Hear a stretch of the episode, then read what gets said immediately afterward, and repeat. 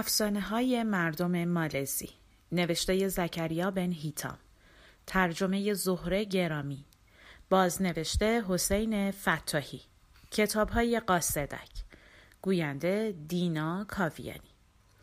حلزونی به نام سیپیوت. یه حلزونی اسمش سیپیوت بود. خیلی آروم داشت کنار رودخونه حرکت میکرد، ولی به نظر میرسید که پاهاش نمیتونن اونو خیلی سریع جلو ببرن. یه پرنده‌ای به اسم چاوی روی شاخه درخت نشسته بود و این منظره رو میدید و موزیانه سیپیوت رو زیر نظر گرفته بود و بعد از مدتی فریاد زد: آهای سیپیوت، من خیلی خوشبختم که پرنده متولد شدم. هر جایی که دلم بخواد میتونم پرواز کنم و برم، هر چیم دلم بخواد میتونم پیدا کنم و بخورم. ولی تو چی؟ فقط میتونی آروم آروم کنار رودخونه بخزی. سیپیوت جواب داد: ای چاوی، من شکرگزار خدا هستم که به من زندگی داده. اگر خدا خواسته که من یه حلزون باشم، حرفشو قبول میکنم. چاوی از جواب سیپیوت ناراحت شد و تصمیم گرفت که آبروی اونو ببره. بنابراین فریاد زد: آهای سیپیوت، بیا با هم یه مسابقه بدیم. من در طول رودخونه پرواز میکنم، تو هم کنار رودخونه حرکت کن. هر کسی زودتر به سرچشمه یه رودخونه رسید، اون برنده است. سیپیوت با این پیشنهاد چاوی موافقت کرد و گفت: باشه، حالا سر چی شرط ببندیم؟ خب تو هر مسابقه‌ای باید یه شرطی باشه. چاوی لبخند زد. چطور ممکن بود با داشتن نعمت پرواز اون مسابقه رو نبره؟ پس شرط رو اون تعیین کرد. چاوی گفت: درسته، اگه من بردم تو باید از باغ من مواظبت کنی.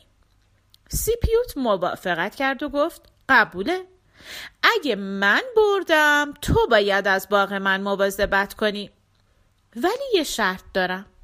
ازت میخوام قبل از شروع مسابقه هفت روز به من مهلت بدی. چاوی مؤدبانه گفت: باشه، من حاضرم هر قدر که میخوای بهت مهلت بدم. سیپیوت گفت: ممنونم، هفت روز دیگه اینجا مسابقمون رو شروع میکنیم. تاریخ مسابقه که مشخص شد، چاوی پرواز کرد و رفت تو اون ته ته آسمون. سیپیوت کنار آب نشست و به فکر فرو رفت. به فکر یک راه چاره بود. اون با این مسابقه موافقت کرده بود، ولی چطور میتونست این مسابقه رو ببره؟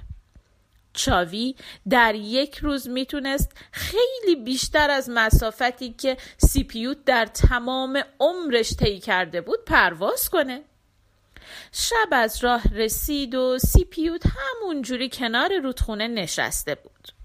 سوسکای شبتاب با همه زیبایی هاشون بیرون اومده بودن و برای خودشون چرخ می زدن. موقع پرواز به نظر می رسید که سوسکا گاهی پیدا هستن و گاهی ناپیدا. توی یه لحظه یه جا بودن و لحظه بعد دیگه نبودن.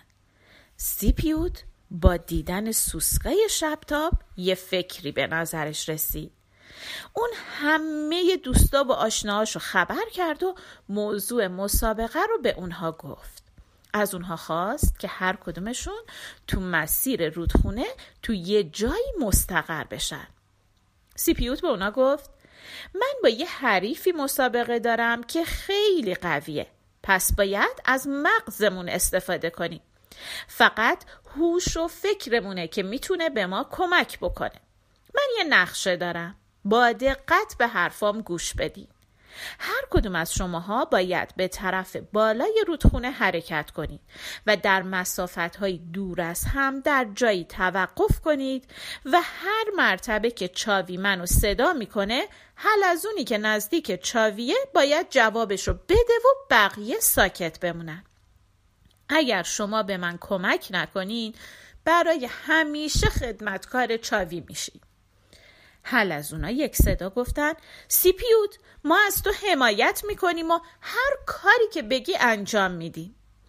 سیپیوت از جواب اونها خوشحال شد و گفت سرنوشت ما و نسل‌های آینده حلزون‌ها به نتیجه این مسابقه بستگی داره.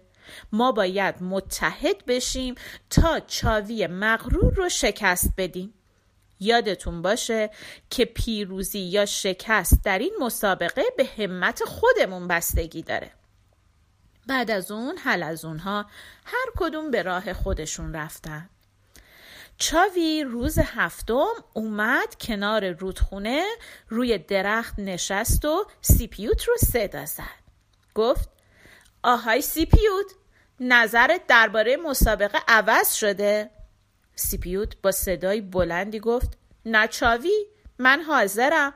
الان مسابقه رو شروع میکنیم. چاوی پروازش رو بالای رودخونه شروع کرد. بعد از یه مدتی خسته شد و روی یک درخت نشست. نگاهی به پایین انداخت و سیپیوت رو صدا کرد. حلزونی که تو همون حوالی بود جواب داد بله چاوی.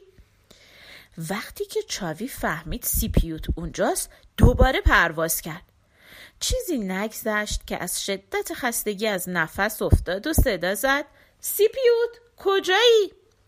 حلزونی که نزدیکش بود جواب داد بله من اینجا. چاوی دوباره بال زد و پرواز کرد. به این ترتیب مسابقه ادامه پیدا کرد. کمی بعد چاوی دیگه واقعا خسته شده بود و روی یه شاخه درخت نشست. دیگه نمیتونست بلند شه. فریاد زد سیپیوت من شکست خوردم. حلزونی که اون نزدیکیا بود گفت متشکرم چاوی، امیدوارم درس عبرت خوبی گرفته باشی و دیگه موجودات ضعیف و ناتوان رو مسخره نکنی. چاوی دیگه حرفی برای گفتن نداشت. غرور و خودپسندیش به قیمت از دست دادن آزادیش تموم شد. از اون روز به بعد چاوی نگهبان باغ سیپیوت شد. برای همینه که بیشتر شبها صدای چاوی رو میشنویم که مزاحما رو از باغ سیپیوت دور میکنه. اینم قصه حلزون زرنگ.